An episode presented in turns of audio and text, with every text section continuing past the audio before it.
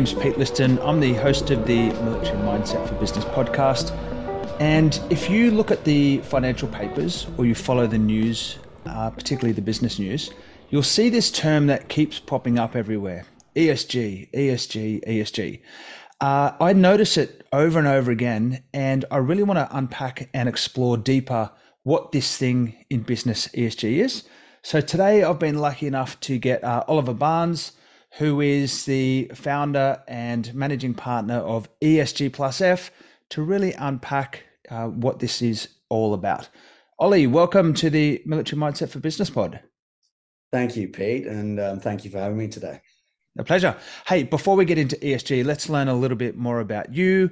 Tell us a little bit about your journey of how you got to be on that side of the camera and your experience in the ESG space.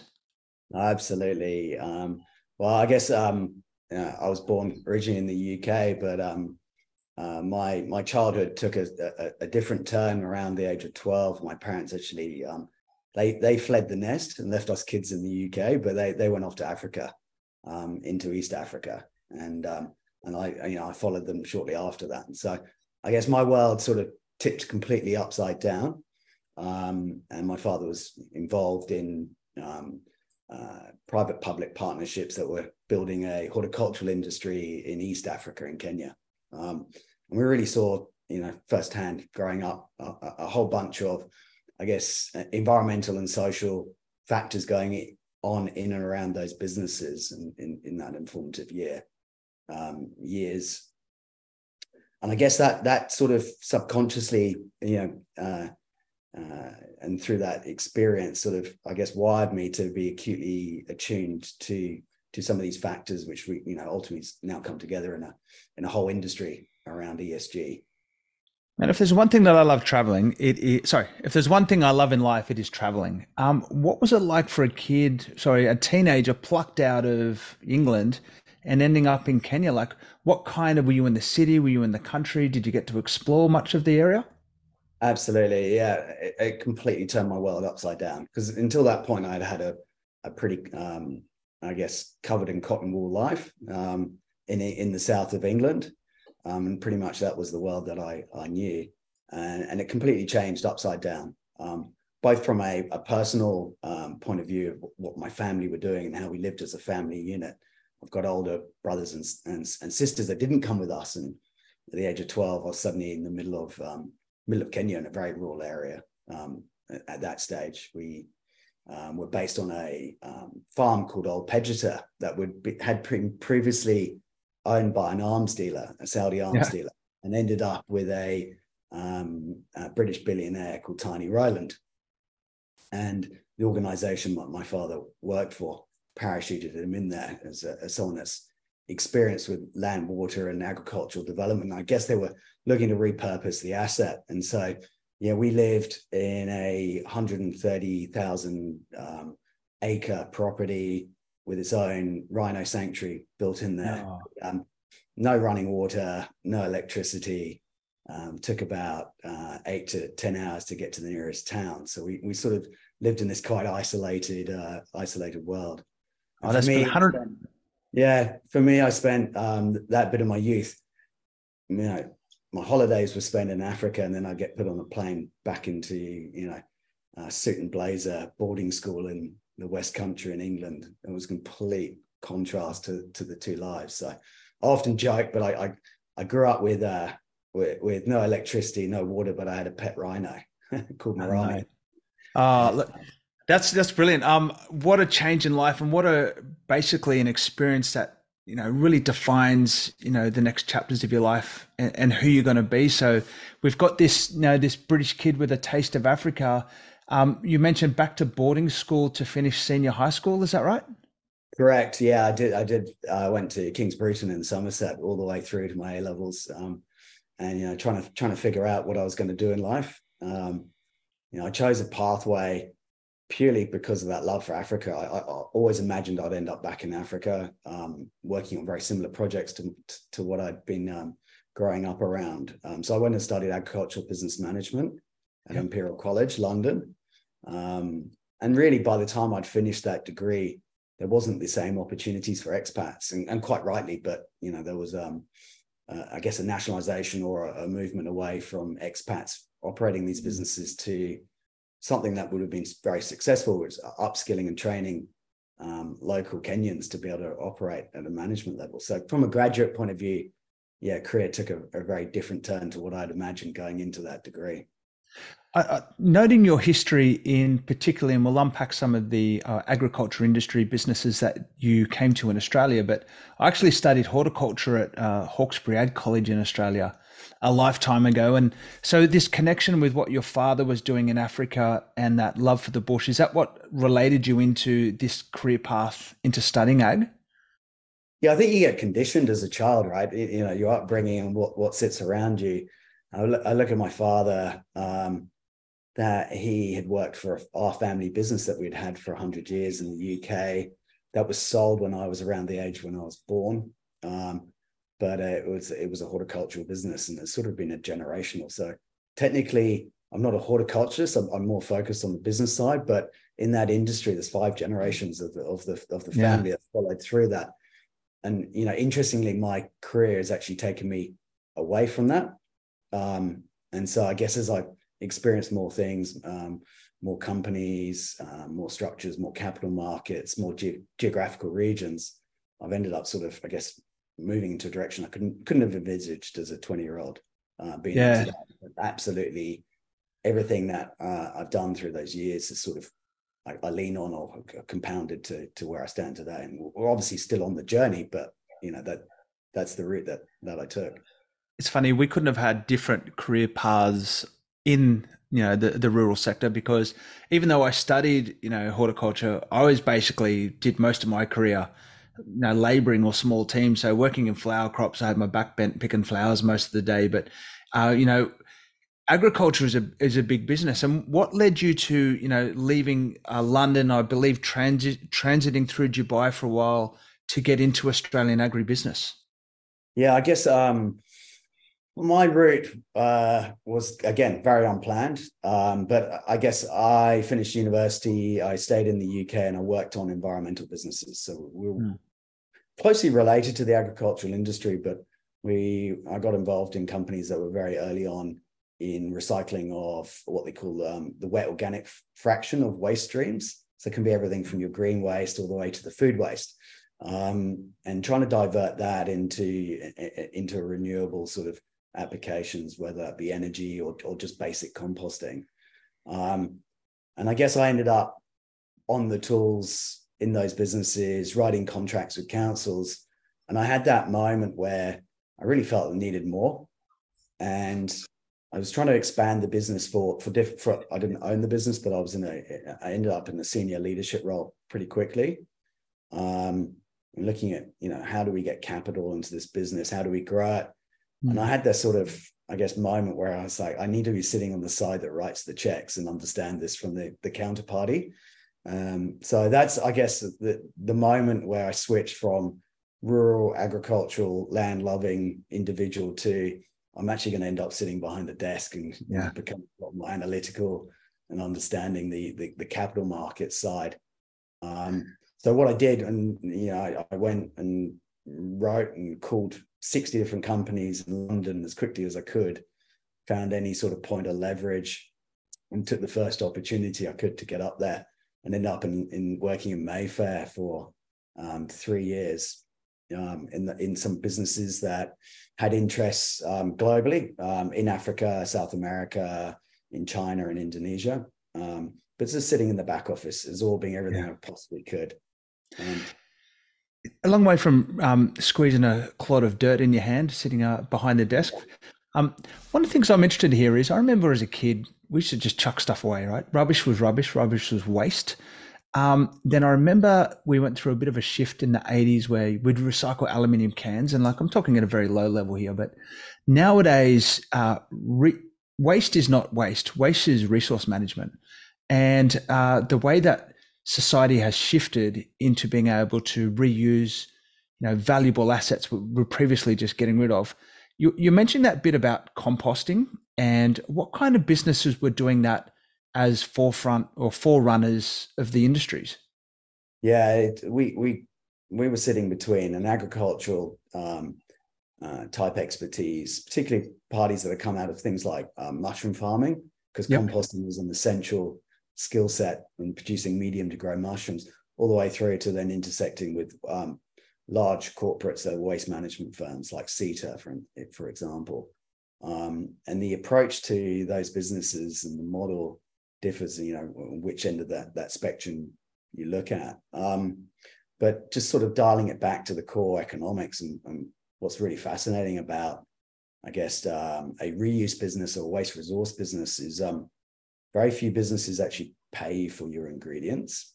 Mm. In the waste industry, quite often, and particularly in those days around this, this we'd get a gate fee. So every time a lorry turned up and dropped off um, green waste or food waste, um, we, we, we, we monetized that. And then we processed that into compost and we got a chance to, to resell it at the back end. So it was a phenomenal business with some great margins, particularly in the early days.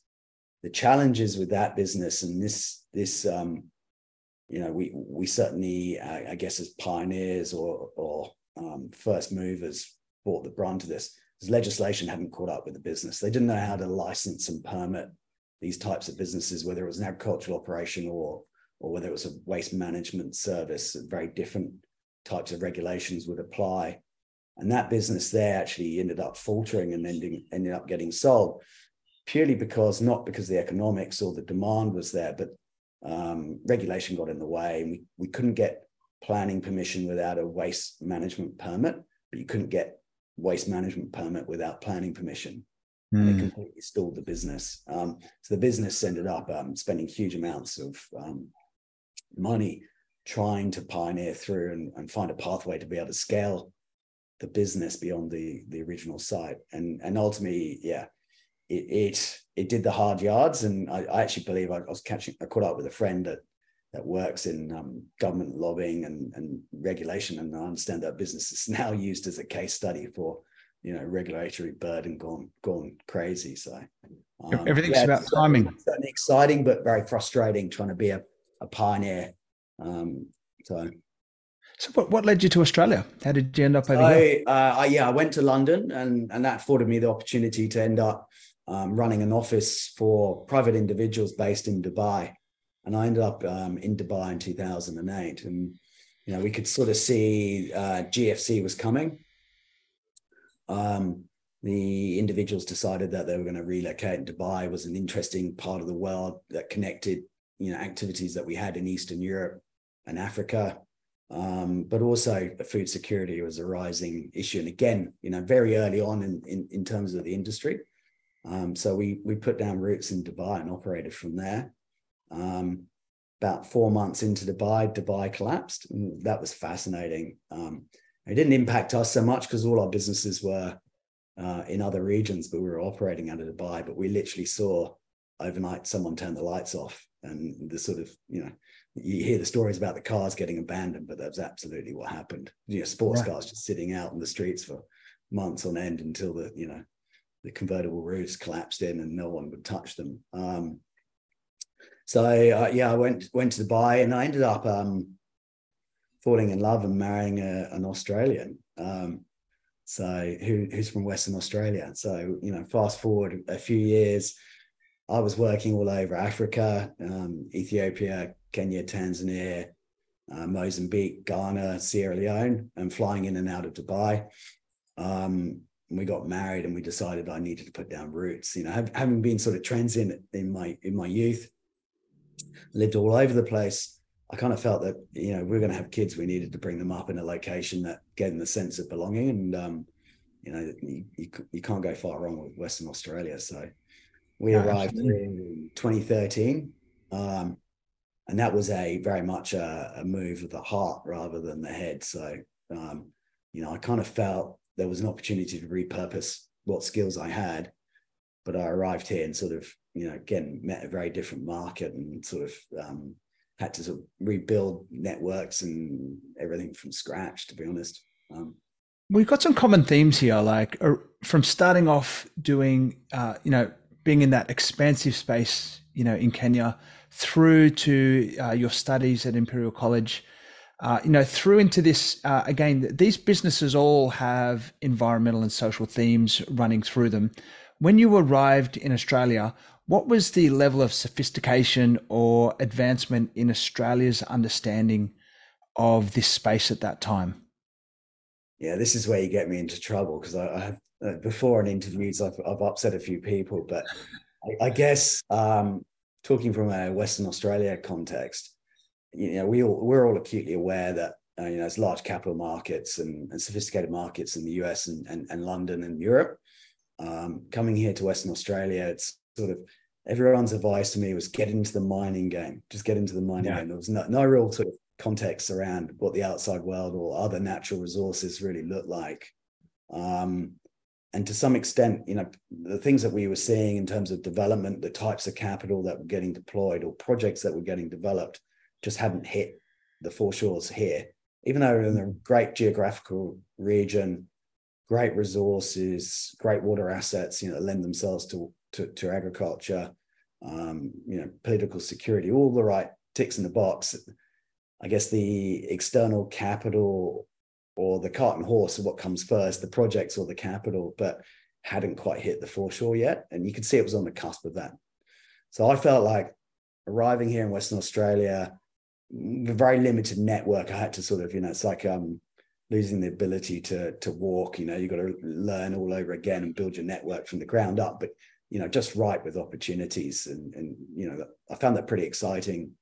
Um, and the way I, have always got myself into trouble, it's a bit like being in a time machine. You know what's going to work. You just have to then bring local content to it. And, you know, we're operating five or 10 years behind a cycle that you can see in other other regions having traveled. So if you can translate that and bring the local content together and the capital, you know, there's a lot of opportunity. And even to this day now, there's still a lot of opportunity. And the lure of mining and you know the money and capital around that space must have been attractive. But it was sandalwood, is that right? That you got into?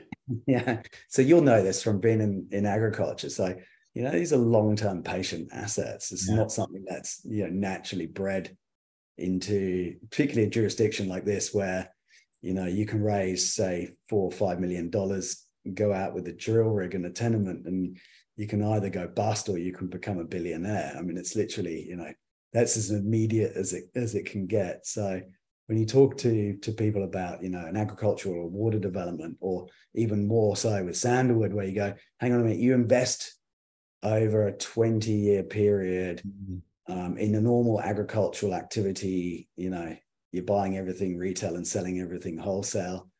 You, you might break even after year seven or eight. And by the year 20 you know you've, you've built up a yielding asset um, and you've got a phenomenal uh, you know underlying real asset that appreciates as a, as a sort of beta so to speak but the alpha is pretty lean if you if you mismanage it um, it turns people off pretty quickly so um, but there is appetite and capital out there and one of the sectors that um, has really aligned itself to, I'm going to say land and water rather than just pure agriculture plays, um, has been pension funds, particularly overseas mm. pension funds, because you know they've got large amounts of capital they've got to allocate over long periods of time. You know, if you look at the Canadian pension funds, they're trying to allocate capital on a 75 year horizon. Um, if you take a sort of average Australian super fund, they're looking at you know maybe a seven to 10 year horizon from an allocation. Um, and then you know to to bring that to contrast with um, maybe a retail investor that's in the ASX um, looking at mining stocks. Some of them only hold a position for for seven days. Um, yeah. So you know that's the so we we live in this world of sort of immediacy. Um, the sandalwood as an industry, and I'm talking about there's a couple of different types of sandalwood, but there's a, a native industry here, a native species here in Western Australia mm-hmm. called Santalum spicatum, and it, it grows naturally here in the dry land, sort of three, 350 mils of rain. It produces a wood that's worth north of $20,000 a ton because of the oil and the markets for the oil. And in fact, the settlers here harvested the natural sandalwood and exported it off to China and Asia. Um, you know, it was the largest on settlement. It was what effectively funded all the clearing of land and um, and the settlement. It was the largest export commodity at that point in time from Western Australia. but fast forward, you know, century or uh, a couple of hundred years, the pension funds really understood this as an asset class that they could deploy capital to. Yeah. Um, it was totally uncorrelated. It took, you know, 15 to 25 years to mature, um, but it sort of worked from their portfolio effect. So I ended up in the sandalwood industry um, with a local asset manager that had funds from North America, um, you know, pension funds that, you know, such as the Union of Auto Workers um, and Government of, uh, of Singapore, GIC, quietly um, operating dry land uh, assets where we, we repurposed uh, non-productive agricultural land into reforestation, dry land forestry model that created a return, you know, of mid-teens. Yeah. Um, Mate, what I'd love to unpack, this is all seems to be uh, in hindsight a natural transition or a natural pathway into what you're doing now with ESG and F. Can you just go through and uh, give us a breakdown of what is ESG? Uh, I'll come back to the plus F bit and why that's important later. But where did this term even where, where this term even come from? Has it been around for a long time, short time? Because it's definitely in the press all the time now. So it's all the time, and it's become a terminology that's gathered momentum um, of its own within the last three to four years. Mm. Um, bef- before that, if you look back, you know, particularly in my days in Africa, some of the previous terms, even corporate social responsibility or impact, hadn't been coined then. It yep. was just good business in those days, and, and things that we needed to do within the business. But ESG has sort of evolved as a terminology. Um, you know, it's really, really important to get a clear definition of what ESG is because it means, uh, as a terminology that's been rapidly adopted and evolved, it means a myriad of things to, to different people, and it, you know that opens up to, um, you know, uh, I guess um, you know high conviction people that really behind ESG that are trying to align the terminology to to their agenda to you know people that are anti ESG it, you know causes a reaction. Oh we, you know we live in a very woke society and this is just a mm. another bloody thing that we've got to do.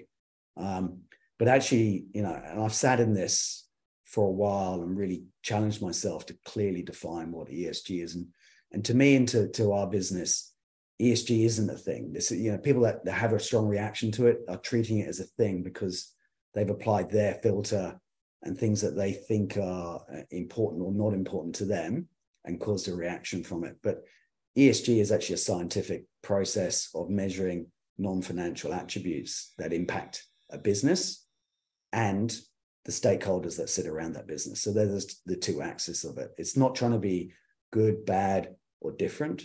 It's trying to acknowledge that there are certain factors going on around your business. Some of them can be categorized as environmental, some of them social, and you know governance covers a, a broad array, but there's a lot of other that sits in there. And these can have impacts on businesses. They can have um, detrimental impacts, and they can um, be a key that can be a step change for a business and unlock a lot of opportunity. So ESG just sort of bringing that back. It's a set of similar to a set of financial accounts. It's a set of non-financial accounts that measure um, these attributes or factors around a business that can have a you know significant impact one of the things, um, as I listen to this, uh, you mentioned something around almost, let's just say, a religious fervor around people who either do or do not believe in climate change. Um, then you've also got, you know, doing the right thing because it's the right thing versus doing something because it's woke. I feel that you've got a rather agnostic approach on, you know, taking the sensitivities or the the polarity of the ESG debate and bringing it back to data and bringing it back to good business? Yeah, I, I, experienced this firsthand. I was sitting there as an MD of an ASX company developing the largest private water asset here in Western Australia, down in the Pemberton region. I was sitting in the boardroom, and to me, you know, I'd experienced some of these uh, non-financial factors on businesses in the past, and we can we can come back to that and talk about those mm. as examples. But I was talking to the board about, um, you know, where the, the physical things that we were doing around the asset. And then I started talking about ESG. And I was very enthusiastic because of my experience and what I could see. But my underlying driver there was that we're going to ultimately want to sell this asset. and the best buyer would be the buyer that has the lowest cost of capital, which would be something like a Canadian pension fund. And with their outlook of 75 years, they're going to want to know all these non financial factors, all these ESG factors, because that's part of their due diligence on selecting assets. So I started to talk about ESG, but I was still treating it very much like a thing. So it was still a, you know, an umbrella term. I hadn't had enough time or resources as a business to clearly define it or how we were going to measure it. And Pete, I just got shot down in that by the chairman of the board straight away. I, I couldn't couldn't finish my sentence. Um, he turned around to me and said, "Look, um, the, the, honest truth here, Ollie, is that um, this is just philanthropy, and I don't need management of this business telling me how to donate my money if I want to donate it to the WWF.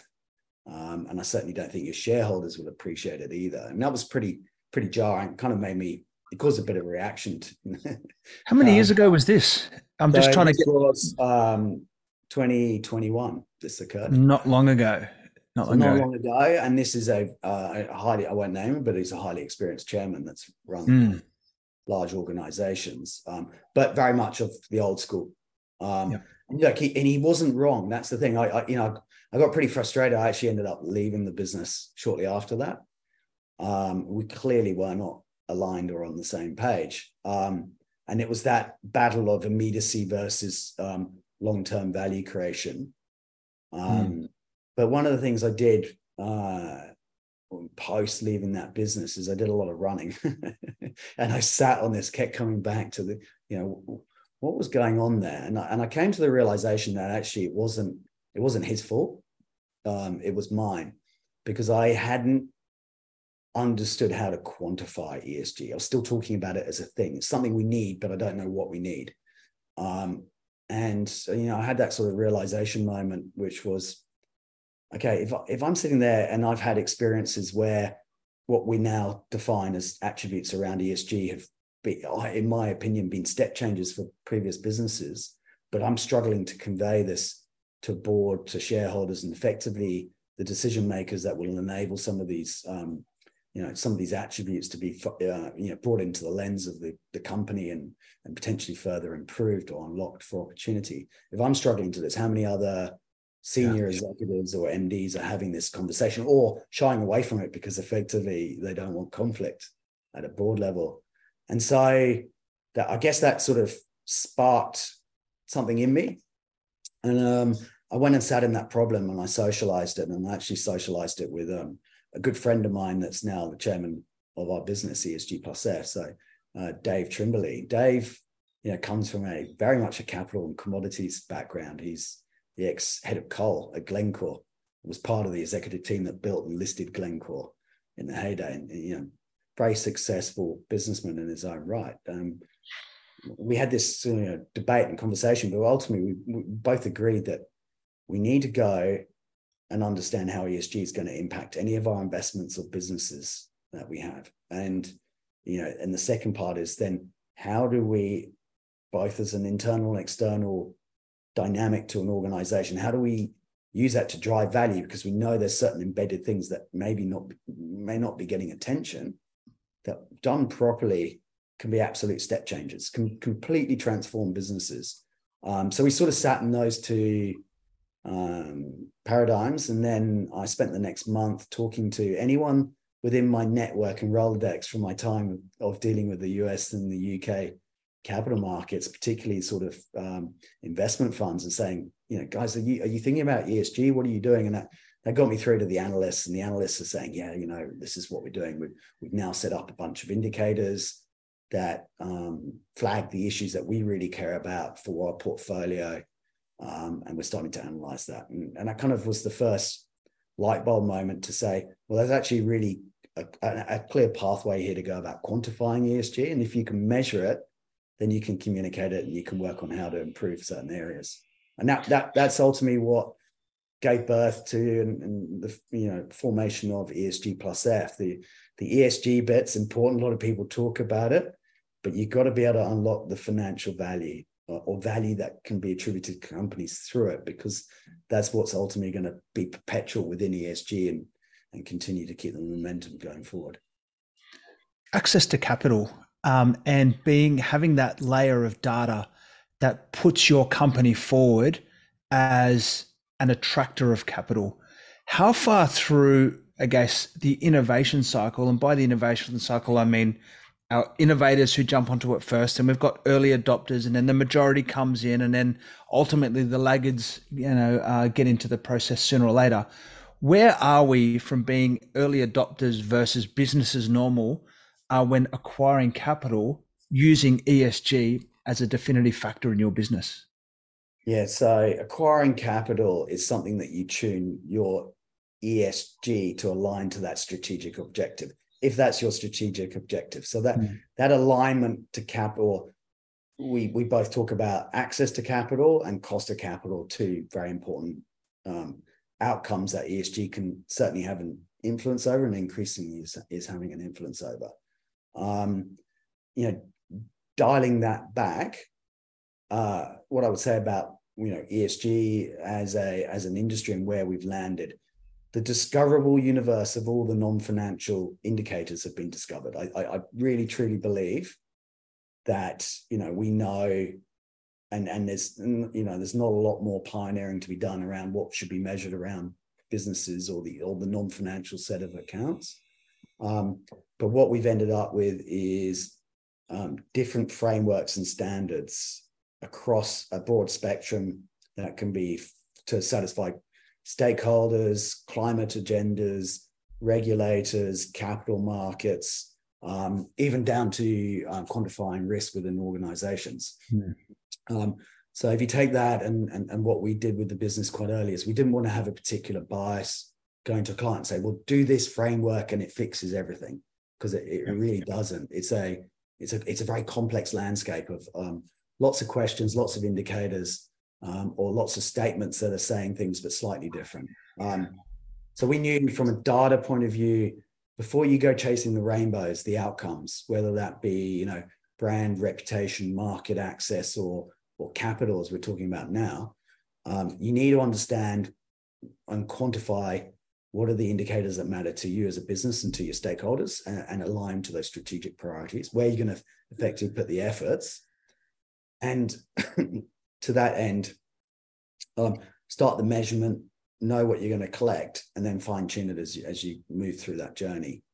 Um, so accessing capital is a big driver for a lot of companies to, to start getting on this journey. Um, you've got what they call material topics. So if you look at your organization and you look at some of these um, indicators, they can be categorized into, let's call them buckets, but mm. categories. And you typically, the first thing you need to do is say, which are the ones that are material to me as an organization uh, and to the um, target stakeholders, which you know, capital markets could be one of your target stakeholders. It's a, it's a logical one of your stakeholders. Um, through that, it sort of then becomes irrelevant. It becomes relevant as to what what really matters and what you need to measure and what you need to disclose and show that you you know are aware of as a business. Um, as you move along that, then the next thing that kicks in is maturity. So uh, once I can measure something, what do I look like versus the rest of my sector or my geographical region that I'm operating in? What's my point of difference that could influence capital? So you're aligning your values and your maturity to maybe a capital provider that also considers those um, um, uh, values uh, attributes um, as mm. important and that's really gets you through that first leg of unlocking capital then the conversation is and it's always the same um, but esg practices the same format which is competition for capital is there more than one provider is there multiple because by creating competition you're going to drive down the cost of capital and this. um, so that's an example of sort of how how it would play out. What's interesting to me now is like just even at a little um, tactical level is I've got a, a humble share portfolio, and when I click on my app, which is just through my um, you know on my phone, have a look at the value of my shares. That actually comes on my phone an ESG risk rating for only about a third of the companies uh, on the market at the moment. But those risk ratings range from neg- negligible, um, you know, through to severe. There's different scores for both the environmental, social, and governance part of it, and it also links controversy and events. Coming into this reporting piece, which is really the essence of ESG plus F, I believe. Tell us about what it actually means to report and what it looks like to report on your ESG performance. Excuse me. Yeah, reporting is um is a is a way of disclosure. So it's it's how you um, can then communicate to the shareholders, um, the stakeholders that sit in the market. Um, this is what we're measuring, and this is what we look like, and it gives you a reference point for comparison, for benchmarking, for scoring and scorecards, such as what you're seeing there. Um, it, it, causes, uh, I, I guess, just if you're operating particularly in the listed market as an ASX market, you can't talk about these things unless you you have some sort of form of continuous disclosure. So reporting is one mechanism that enables um, companies to communicate um, that they have done the work and they have measured, and this is what they they look like. Um, and it also allows them to communicate on where they think improvements will happen. Mm. Where that then gets interpreted is that's everything you're saying about yourself. So typically in a, in a market force, there needs to be a dynamic where um, there's an opinion um, that that's provided around that that's independent, and that's where rating agencies really come through. So they'll they'll come through and they will give their opinion on an industry, a sector, a market cap around a stock, and say, you know, these are uh, what what a bunch of peers would look like, and these are what we consider important to the business, and that's where your ratings will come out of. Obviously, those that are unrated are either um, uh, are either haven't got sufficient disclosures or haven't understood yep. how to disclose, and there's a lot of misinterpretation between you know nice shiny picture reports and actually the information that um, these rating agencies scrape to then effectively run through their own proprietary models to come up with a, a number or a traffic light type you know health system um, but the importance there, and, and particularly from a sort of sophisticated investors, they found, and there's a great paper by Macquarie Bank on this, but they found that um, ESG performance through rating instruments directly correlates to risk. Mm. So business, and you talk about risk, but it's about business continuity or things that are going to disrupt a business. So we know capital markets and the influence risk has around pricing or premiums or or multiples that companies will get. Um, and that's what we're starting to see play out here. And that's what I think that might be a Sustainalytics type of opinion piece that's sitting there um, that's driven that data. But they've done some analysis around those companies. The risk is if you're if you if you haven't started the journey on disclosure, um, there are parties that will expect, particularly on a risk basis, to have some sort of uh, lens over the organization. And if they can't quantify risk, you're just naturally not going to get selected in portfolios. Um, yeah. Nat- naturally, you know, as a retail investor, you're starting to give some consideration to that, but probably not yet fully appreciating what it means. Um, but certainly, as you move into asset managers, investment managers, and sort of sophisticated capital, they really are, um, uh, I guess, data hungry and, and, really understanding what their portfolio exposure um, is and how that risk plays out. So, anytime we have a scoreboard, anytime we have advantage because of the data or the way that we present our information, there's a, an assumption that some people will do the wrong thing. I see a lot of press around different forms of washing in the ESG space, and people putting on that veil or the veneer of, um, you know, having, you know, done the work without actually doing it. Uh, do you see much of that happening?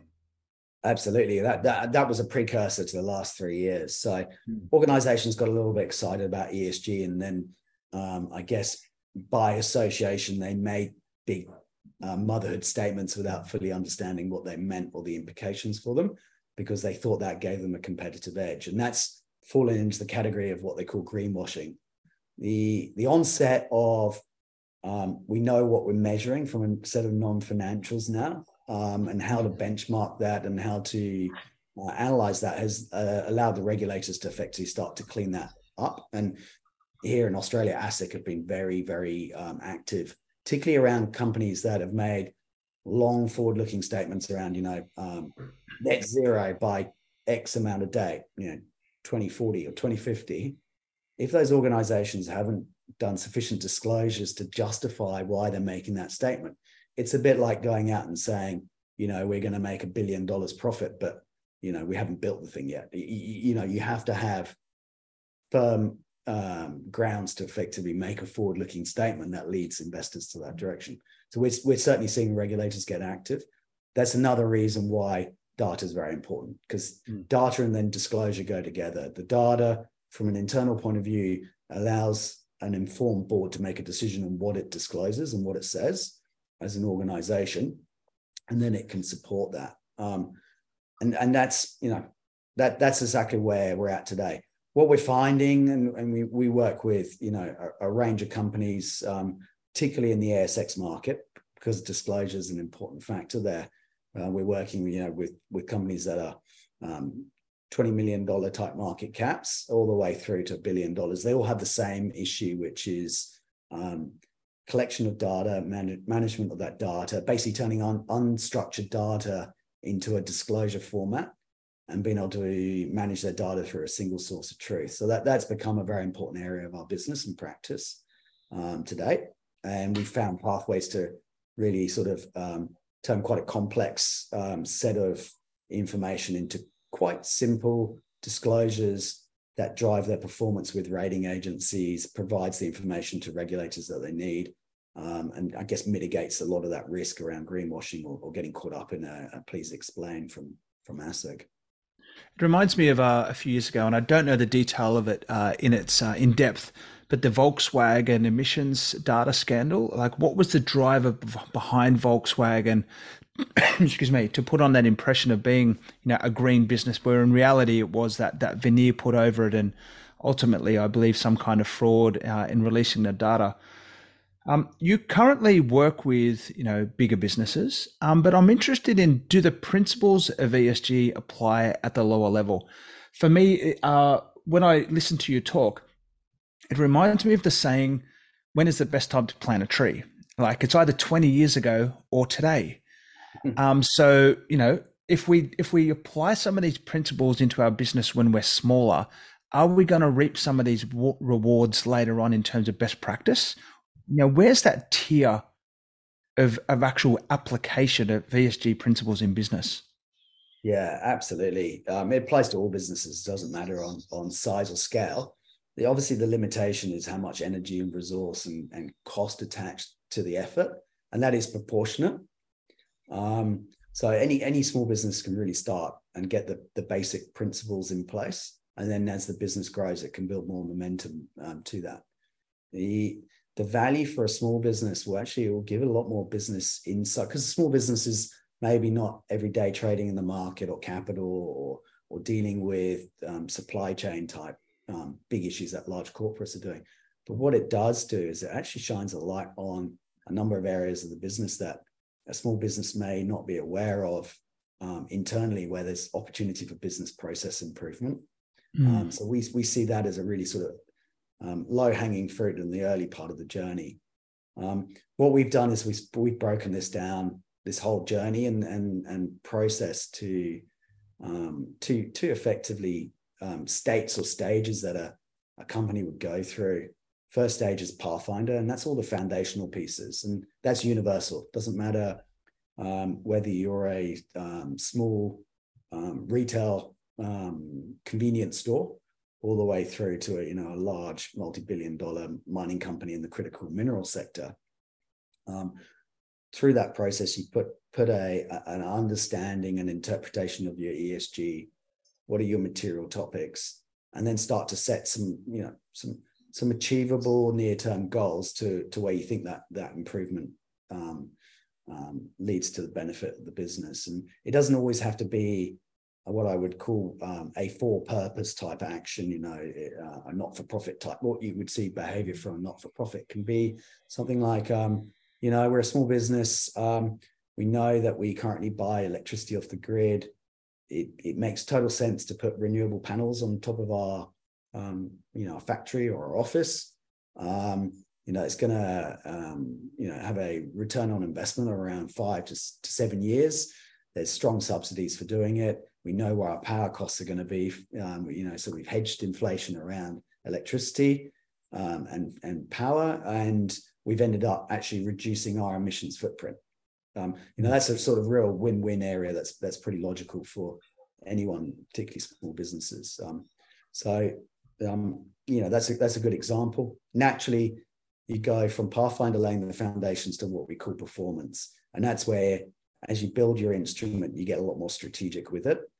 Um, and the more value you can derive from it, the more justification there's for further investment. So we have a diagram, we talk a lot to clients about the flywheel, but the flywheel is effectively, you know, don't try and boil the ocean, identify the hotspots and things that are meaningful to your business and the resource that you've got um, to at your disposal close those hotspots, remeasure where you sit, um, in, in, implement the improvements, and then do a further gap analysis to identify hotspots for the future. And, and you, it, the more you turn that wheel, obviously, the more mature and the more advanced you get on ESG, um, but it's proportionate to either capital, time, or events that happen with the business. Yeah. Um, I keep coming back to this thing in my head. I just keep listening to doing the right thing versus doing the right thing for business. And they don't necessarily have to be uh, contradicting. Uh, and this, I guess, what the data actually brings out is that you can measure your performance. You can measure the the plus F bit. And actually, while we're there, can we, we can we talk about the plus F bit and why you've added the plus F to ESG in your business? Yeah, absolutely. Um, when we went out and we looked at this market, we looked at all the providers as well, and the typical reaction we got was we were finding um, ESG, the earlier movers were more sustainability type um, practices. And in ESG, certainly sustainability overlaps with ESG, but they're not the same thing. We want to be really clear about that. It's just one subset of that. But we found um, those consultants, they will write a report, um, but they won't actually get to the so what of the business. What does this really mean, and how can we be very practical about it. Um, and uh, you know, they were high conviction. This is not a criticism, but they're just naturally in that industry because they're high conviction. You know, we're we're here because we're you know fist pumps. We're here to save the planet, and their biases that they were implementing on businesses was their lens on the world, and they were trying to encourage businesses through that. And we felt that yes, you know, whilst some of these factors are impacting businesses and are important, it's for the businesses to make those decisions, not our biases or experience to then guide those businesses that, you know, what I call the tail wagging the dog. Um, so really we we felt that um, the current providers weren't really linking all the way through. They weren't understanding the 70% of the room that doesn't yet have the confidence around ESG or yeah. can dismiss it easily because of some of these attributes. Um, and you needed to continue to operate ESG as a business unit that drives towards your, your strategic corporate objectives. It contributes to that and but is part of the whole organization. So the plus F is simply literally, you know, if we can unlock value and we can drive continuous, sustainable, uh, long-term growth, not sustainability, but sustainable growth, which is what everyone wants to see from their business, then you're unlocking value. And that's what the, the plus F is. So let's not forget one of the key drivers that that sits in every business um, to enable this to happen. Is this a way that we ha- we're having our cake and eating it too? Like when we want to do the right thing for the right thing's sake, you know, the the philanthropy, the social good, the environmental, with um, combining financial outcomes for business. I think the obligation is to effectively continue to evolve um, businesses for growth mm. and mitigate uh, or, or continue you know, business continuity. We, we call risk, but business continuity, right? We want the business to survive. Um, and this this really shines a light on a number of things that could come along and topple businesses. Um, yeah. And how do you plan for that? Because they're not immediate things. They're not bottom line. I, I cut this cost, therefore I've immediately bumped up profits. It looks slightly um, over the horizon to plan for businesses and, and to see things that could come along and absolutely topple you um, over. And I think that's one of the biggest um, most powerful things that ESG uh, can do for any company. And I, and I want to say any, you know, we're seeing coal companies adopting ESG principles. You know, what, what, what place has coal got to do in the market of ESG? Well, it's got a lot um, to do. And obviously there are very different types of coal operators and different markets for coal. Um, but they're interested in, you know, how do they um, build some resilience to those businesses or how do they transition their business models forward? And all of ESG allows them to effectively quantify that, measure it, and, and bring those boardroom discussions into um, rather than things that we should be talking about and differences of opinion, but that's something organizations can get aligned um, against. Now, what you're talking about in terms of can we do something for good? Absolutely. And there's plenty of companies out there um, that can can marry those two models and they move up the maturity curve and they strategically do it in a way. Um, you know, I think um, it's a great example, the toilet paper company who gives a crap. Yeah.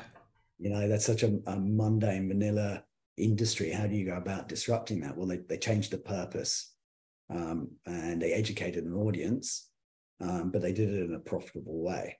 Um, so that's a that's an, an absolute example of um, strategically unlocking value through the lens of, of looking at some of these attributes and, and, and changing market access and, and, consumer behavior around that. Um, it seems to be a lot about choices. You know, um, ESG procurement, for example, like there's lots of things we can do in our business. We can create policy change, we can create action change. Um, can you share a bit about, excuse me, ESG procurement and how we can use this as a simple factor in our choices in business? Yeah, supply chain is becoming more important. So if you, if you think about procurement, you're thinking about supply chain upstream and downstream. Um, and the frameworks that, that exist out there have a large portion dedicated to, to supply chain. It could be things like um, um, collective bargaining type arrangements or, or you know, um, modern slavery type issues that, yep. that could sit in the supply chain, embedded emissions um, that sit in the supply chain. Um, if you think about the amount of things that we buy and the components that are made up, it, it's it's complex. But we live in a world where everything's digitalized. There's a lot of um, traceability and there's a lot of technology that can be used to bring that together.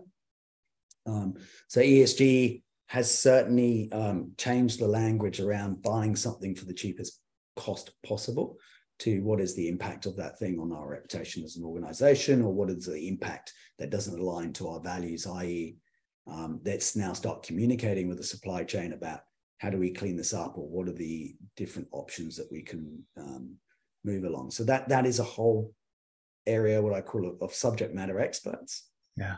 The, the, the important piece for us and where data then feeds in, there'll be a lot of activities as a, as a business operation that, that work within the supply chain.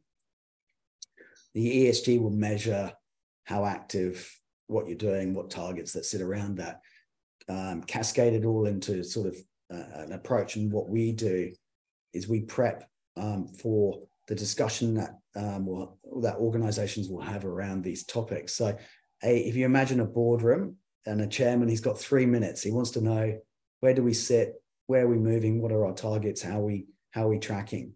Um, is there an area that I want to go and do a deep dive? Sure, but you've got to be able to have that conversation in three minutes.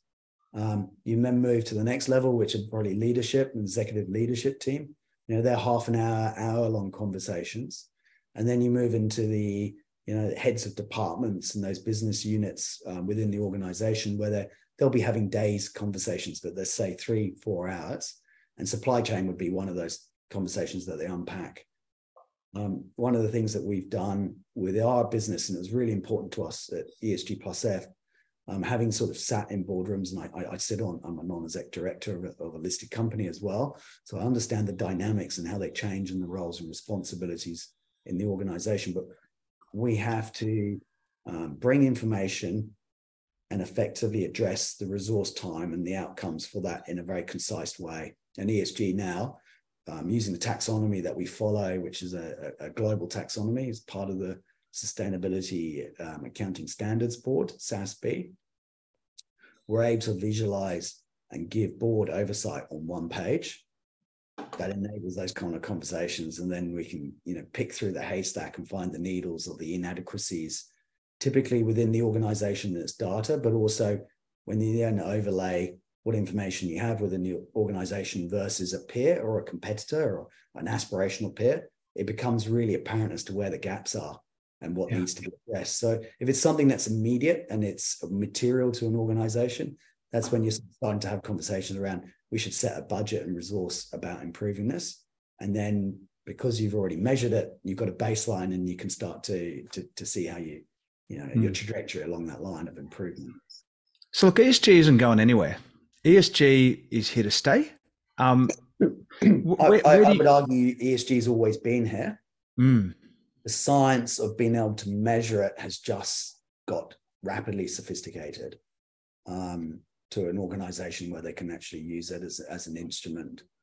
Um, but you know, if you cast your, your your your, mind back, and I'll I'll cast myself back to um, my father was involved in an ex Unilever business on behalf of the British government, the, the, the um, CDC, the Commonwealth Development Corporation, and they acquired a horticultural property with three and a half thousand staff about 110 hectares of greenhouses. It exported about a million stems of, of roses, flowers per day um, off that farm.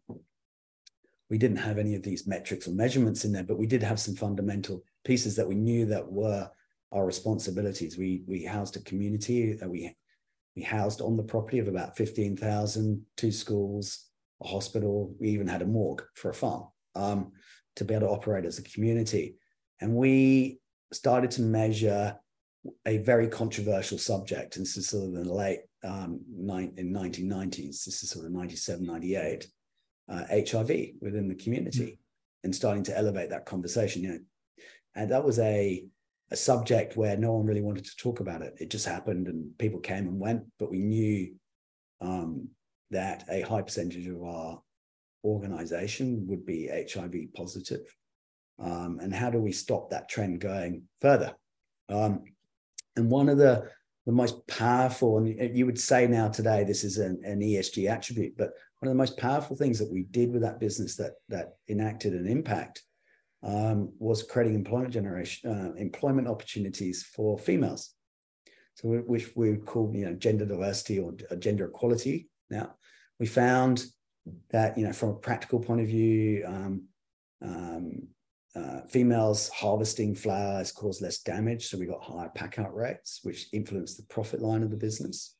Um, but also, we empowered and we um, channeled a certain portion, basically, of of um, uh, income into that community that was through salaries to to women. And unlike the men, to, to, to be really frank, men would you know get their paycheck, go down the pub, um, do a whole bunch of things, probably um, be a bit incestuous, which would you know exacerbate the issue. Whereas women actually save that money, empowering them, enabling them to have bank accounts. What did they do with the money? They typically started small businesses. They um, educated their children, and they certainly didn't go out drinking. Um, mm. and we just saw the biggest impact that we had on HIV rates um, from what we measured um, within the business of what we're allowed to measure. You know, it, it just rapidly dropped through that empowerment function. So it's a real win-win for the business. So that that's a classic um, value creation from effectively what we now know as ESG. But you know, th- then we just didn't have the language. I got my um, grandmother grew up in Bournville in Birmingham, and from what I know, that was a Cadbury factory. Her parents uh, mm. were given a house on, on, this little estate at Cadbury, like, uh, and they literally lived there. All the workers lived there. Again, um, I've ne- I've never been there, but I, I, believe you know this is some of the hundred you know, probably hundred years ago that people are actually doing the right thing, and the right thing is actually great for business. Um, I'd like to tell tell us a little bit of ESG plus F your business. Who are the people that need to call you? Um, who are the people you work best with? Uh, and I'll put in all the show notes about how we can follow you and follow the information that you're sharing. But who out there right now should contact ESG plus F? Yeah, we, we launched the business late in 2021 on this on this sort of mission that we had, um, which was effectively turn that complexity into simple, actionable insights for yeah. organizations. Um, we work with companies that are looking to dedicate resource to this, and we provide effectively an in-house resource. So think of it like um, you know your IT function within any company now. You typically would outsource that, but they're an, an essential thing for the organization. We uh, specialize in data um, and turning basic ESG into insights, but within the organizations, what does that mean? We we actually just deploy our team. We can do it remotely or in-house. Um, we have a technology stack. Um, a whole bunch of that technology is proprietary to us, but we also use third-party technology um, that enable us to drive efficiency and outcomes. And we go to work across a very clear roadmap for those companies to do all the mundane things. You know, it's it's it's very hard to take your lead person on ESG or sustainability in an organization and tell them to spend days on end crunching data. It doesn't naturally fit. So we sit there as a support role in those organizations. The way that we set up the business, and I feel very strongly about this, is, is to be agile. So we um, use a, a credit based system. Um, you effectively uh, allocate a resource and we consume it against what your objectives are. And we can give strategic uh, advice and insight um, through the Pathfinder foundations as to how to best spend that money. And then you can do the work yourselves, or you can deploy our expertise and our experts to be able to do that work for you. What we're finding, and it doesn't matter, you know, a company can start with as little as $5,000 with us um, and start that journey. Um, but we do have clients that spend um, hundreds of thousands of dollars with us that are, you know, half a billion, a billion dollar um, company, um, market cap companies. Um, that it's just this continuous role of taking internal information. It's amazing how much information actually sits in an organization mm. that's just embedded in there and, and not necessarily brought to the surface. So we have a really good understanding of getting insights and understanding and un, unblocking the plumbing to allow that information to flow to first and foremost internally understand where you stand before you then go off communicating. So we call disclosures an external piece. But first and foremost, we, we get the internal insight right. Um, naturally, you know, what we're finding, particularly here based in Western Australia, but we operate across all of Australia. And we've got new team members that just joined in, in um, Melbourne, Sydney, and Queensland. Um, what we're typically finding is ASX companies are, are starting to um, go through, or they might have done an educational stage where they've employed a consultant. They may have done a materiality assessment. They may have done a first sustainability report, but then they've hit the wall. They haven't got to the point of answering the so what or getting very strategic about about ESG as an instrument, and that's where we naturally, you know, sit and, and, and plug in. Um, clients can, you know, turn us on and off at any time, but typically we're saving our clients around thirty percent compared to the cost of, you know, hiring and retaining people in house, the training that would need to go um, to doing the work that typically we do and then the technology stack that you've then got to subscribe to. So all of that's embedded in a, in a consumption model that's really easy for, for companies to start and then allow them to expand.